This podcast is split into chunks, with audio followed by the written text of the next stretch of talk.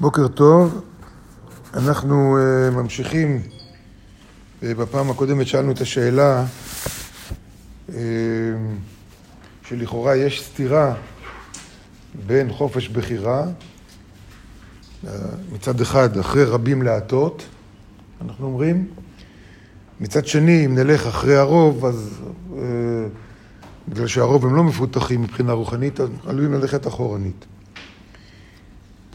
ולכן הרב אשלג ממשיך ואומר כאן, בחוכמת האמת, עמוד 116, זכות הרבים להפקיע את חירות היחיד. ואומנם יש לשאול עוד, כי הדברים מוצדקים רק בדברים שבין אדם לחברו.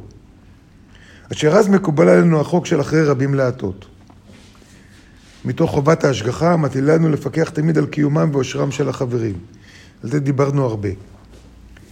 אולם החוק הזה של אחרי רבים להטות חייבה אותנו לתורה גם במחלוקת שבין אדם למקום.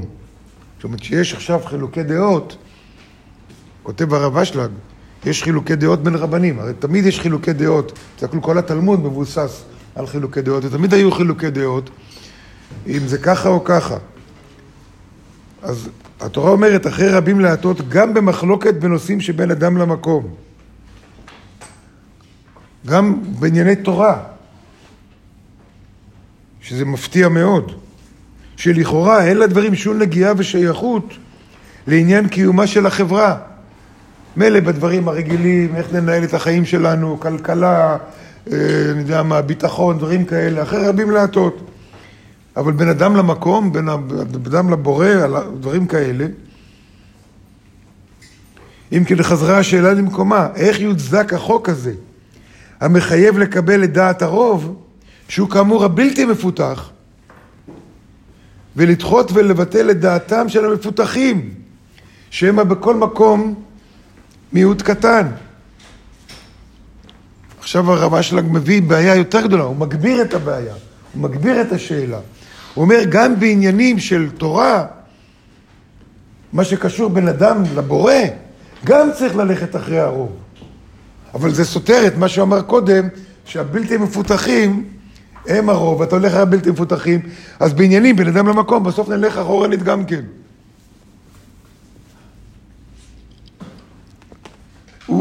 השאלה רק הולכת וגדלה.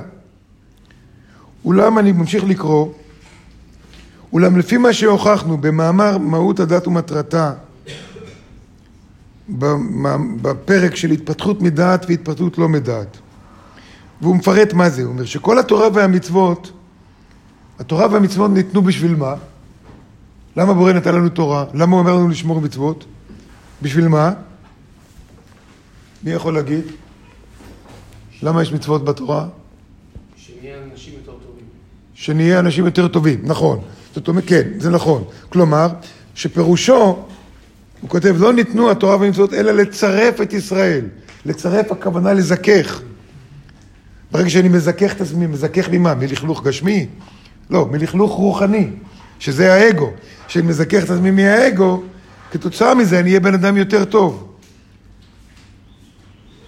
כל המצוות ניתנו רק כדי לצרף בהם את ישראל, שפירושו לפתח בנו את חוש הכרת הרע. מטרה של המצוות זה לפתח בנו את חוש הכרת הרע. הרע המוטבע בנו מלידה. שבכללותו, מה זה הרע? הוא מוגדר לנו בדבר האהבה העצמית, האגו. הרצון רק לקבל לעצמו. המוטבע... אה, אה, ולבוא לידי הטוב. זה, בשביל זה ניתנו לנו המצוות. לפתח בנו חוש הכרת הרע. ולבוא לידי הטוב המוגדר בשם אהבת זולתו. שהוא המעבר היחיד והמיוחד אל אהבת השם. אי אפשר להגיע לאהבת השם. אי אפשר להגיע לאהבת השם שזה אחת ממצוות, ואהבת את השם אלוקיך, אם אתה לא לומד לאהוב בני אדם. אצל רוב הדתיים זה הפוך. רוב הדתיים של כל הדתות. את אלוהים הם אוהבים, חס ושלום מי שיפגע באללה, או מי שיפגע בישו, או בכל הדברים האלה, או מוחמד, או, או אצלנו מי שיפגע ברגשותיו של זה וזה, מפריע לי הלהט"בים וכל אלה, למה מפריע לך? אני שואל אנשים, פוגע ברגשות שלי. אגו. להפך, צריך להגיע לאהבת זולתו. שהוא המעבר היחיד והמיוחד אל אהבת השם. לא, אתה לא יכול לאהוב את הבורא בלי לאהוב אנשים. זה מאוד חשוב שנבין את זה. באנו, באנו כולנו לפה להתפלל בבוקר, נכון? למה? אני רוצה קשר עם הבורא וזה וזה. מה עם אנשים אחרים? מה אכפת לי מהם? שיעשו מה שהם רוצים, אני רק רוצה להתפלל. זה לא יעבוד ככה, אם אין לנו דאגה אחד לשני, דאגה הולכת וגוברת, אז גם האהבה שלי כלפי הבורא לא תלך ותגבר. אם אנחנו מבינים את זה ככה, כותב הרב אשלג,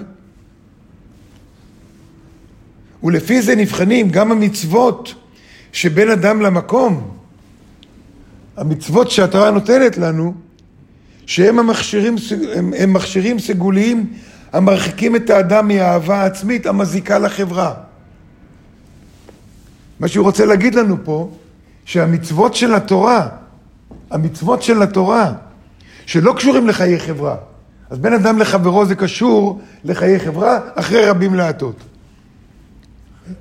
אם יש חילוקי דעות באיך להבין את המצוות. אבל מה עם להניח תפילין? איך זה קשור לחברה?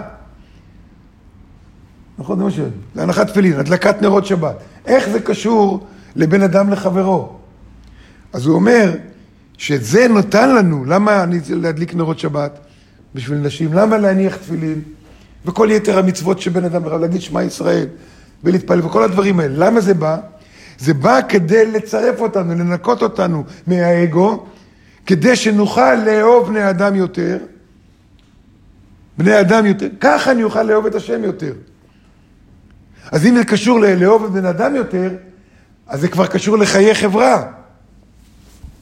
אז הנחת תפילין שלי קשורה לחיי חברה. זה מובן מה שאני אומר. אלא אם כן בכוונה הזאת. אם אני בא עם הכוונה, ברור, אבל פה אנחנו לומדים קבלה באמת. נכון. רוב האנשים מניחים תפילין, בן אדם למקום, מה אכפת לי? אז לא מצרף אותם. נכון, אבל המצוות, זה כתוב, כתוב בתלמוד, והם כולם לומדים תלמוד, שהמצוות ניתנו כדי לצרף בהם את הבריות. אז אם זה לצרף, לצרף מה? כדי שנלמד לאהוב אנשים. כי בלי לאהוב אנשים, אני לעולם לא אוכל לאהוב את הבורא. יוצא שגם המצוות בין אדם למקום, המצוות התורניות, גם הם קשורים לחיי החברה שלנו. כי הם עוזרים לי לאהוב אחרים. זה לא שאם אתה לא תניח תפילין זה מפריע לי. זה אם אני לא מניח תפילין זה מפריע לי לאהוב אותך. אם אני לא מקיים את מצוות, אם אני לא שומר שבת זה מפריע לי לאהוב אותך. אם אני לא שומר חגים זה מפריע לי לאהוב אותך. אז גם זה קשור לחיי חברה, ובחיי חברה הוא אמר, אחרי רבים להטות. מה זה אומר לנו באופן פרקטי? שמה? רואים הכוונה נכונה למצוות. לא, אבל מה זה אומר לנו אחרי רבים להטות? גם בענייני ההלכה, גם בענייני המצוות. מה זה אומר לנו? טוב, נדבר על זה בפעם הבאה.